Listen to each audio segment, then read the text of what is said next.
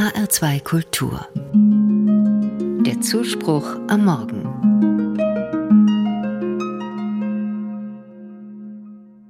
Es ist Dienstag, 8 Uhr morgens. Es klingelt an Ingeborgs Wohnungstür. Sie steht von ihrem Küchentisch auf.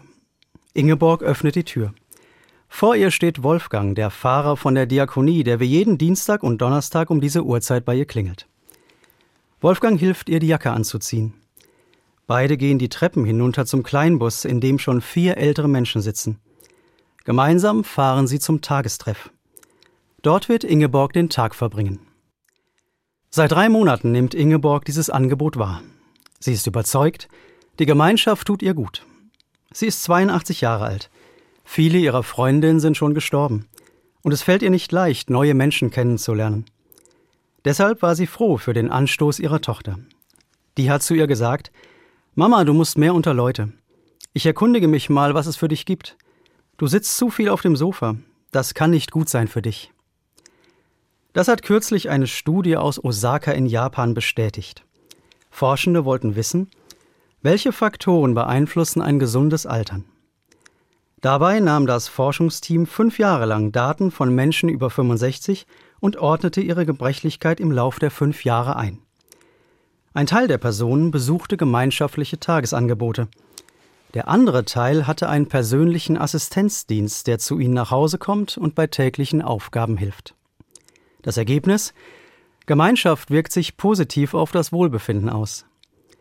Persönliche Assistenzdienste helfen zwar im Alltag, können aber das Stadium der Gebrechlichkeit nicht beeinflussen oder verzögern. Gemeinschaftliche Tagesangebote können das Risiko von körperlichen Leiden oder Demenz allerdings um bis zu 40% vermindern. Die Forschenden raten deshalb, gemeinschaftliche Angebote außer Haus wahrzunehmen, anstatt zu Hause zu bleiben. So wie Ingeborg. Sie kommt im Tagestreff an und wird gleich von Tanja begrüßt, die hier arbeitet. Das Frühstück wartet auf sie. Sie setzt sich an den gedeckten Tisch. Später machen alle Gymnastik. Und nach dem Mittagessen wird sie mit anderen spazieren gehen. Das alles ist schöner mit anderen, als es allein zu tun. Auf die Kraft der Gemeinschaft bauen. Das ist von Beginn an eine Grundidee im christlichen Glauben. Jesus hat gleich zu Beginn seines Wirkens einen Kreis von Jüngern berufen. Mit ihnen gemeinsam zog er durchs Land und führte immer wieder neue Menschen zusammen. Nach Jesu Tod blieben die Jünger beieinander und stärkten sich gegenseitig. Neue Gemeinschaften entstanden. Bis heute. Wie hier im Tagestreff der Diakonie.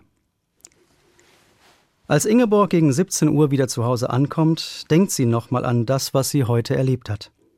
An die Leute, mit denen sie sich unterhalten hat. Und freut sich auf Donnerstag, wenn Wolfgang wieder klingelt.